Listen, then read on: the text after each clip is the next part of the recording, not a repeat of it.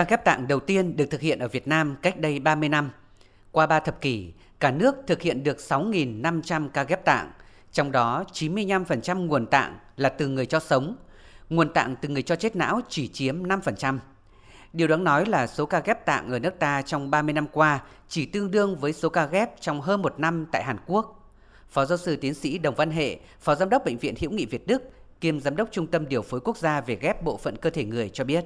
Chúng ta không có một con số chính xác, nhưng nếu theo nội suy từ những nghiên cứu ở thế giới, từ Mỹ và từ Hàn Quốc, thì trung bình một ngày sẽ có khoảng mười người Việt Nam chết trong khi chờ ghép tạng.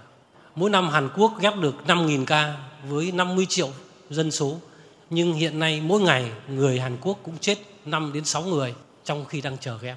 Vậy thì ở Việt Nam với một trăm triệu dân thì con số không phải là mười người tối thiểu. Đấy là một cái thách thức rất lớn.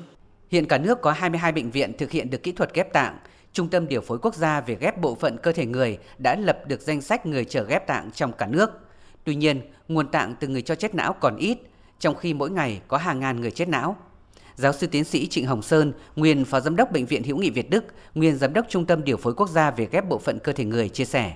Nhưng tôi đã đăng ký mua tạng, nhưng nếu mà tôi chết não, tôi chết, vợ tôi không cho, con tôi không cho cũng chẳng làm gì được. Thậm chí là bác tôi không cho cũng chẳng làm gì được. Như vậy không có giá trị gì nhiều, nhưng về pháp luật quy định phải có. tám mươi trường hợp cho tạng từ người cho chết não, có người nào đăng ký hiến mô tạng đâu. Và rất nhiều trường hợp chúng ta đã chuẩn bị sẵn sàng rồi, đã lên bàn mổ rồi ông bác từ miền Nam bay ra, không cho không cho, cuối cùng là, là vỡ lở hết. Chúng ta chỉ đi tuyên truyền, một là không cản trở, nếu mà người nào mà chết não thì biết là chết rồi đem chôn phí, chết rồi đem thiêu phí, ôi cho tạng đi để cứu được bao nhiêu người, đấy chỉ tuyên truyền mỗi câu đấy thôi.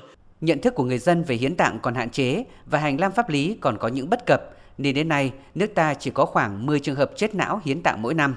Trong khi đó, mỗi năm tại Tây Ban Nha, cứ một triệu người dân thì có ba mươi tư trường hợp chết não hiến tạng, hoặc như tại Malaysia, tỷ lệ người chết não hiến tạng trên một triệu dân gấp mười bốn lần Việt Nam.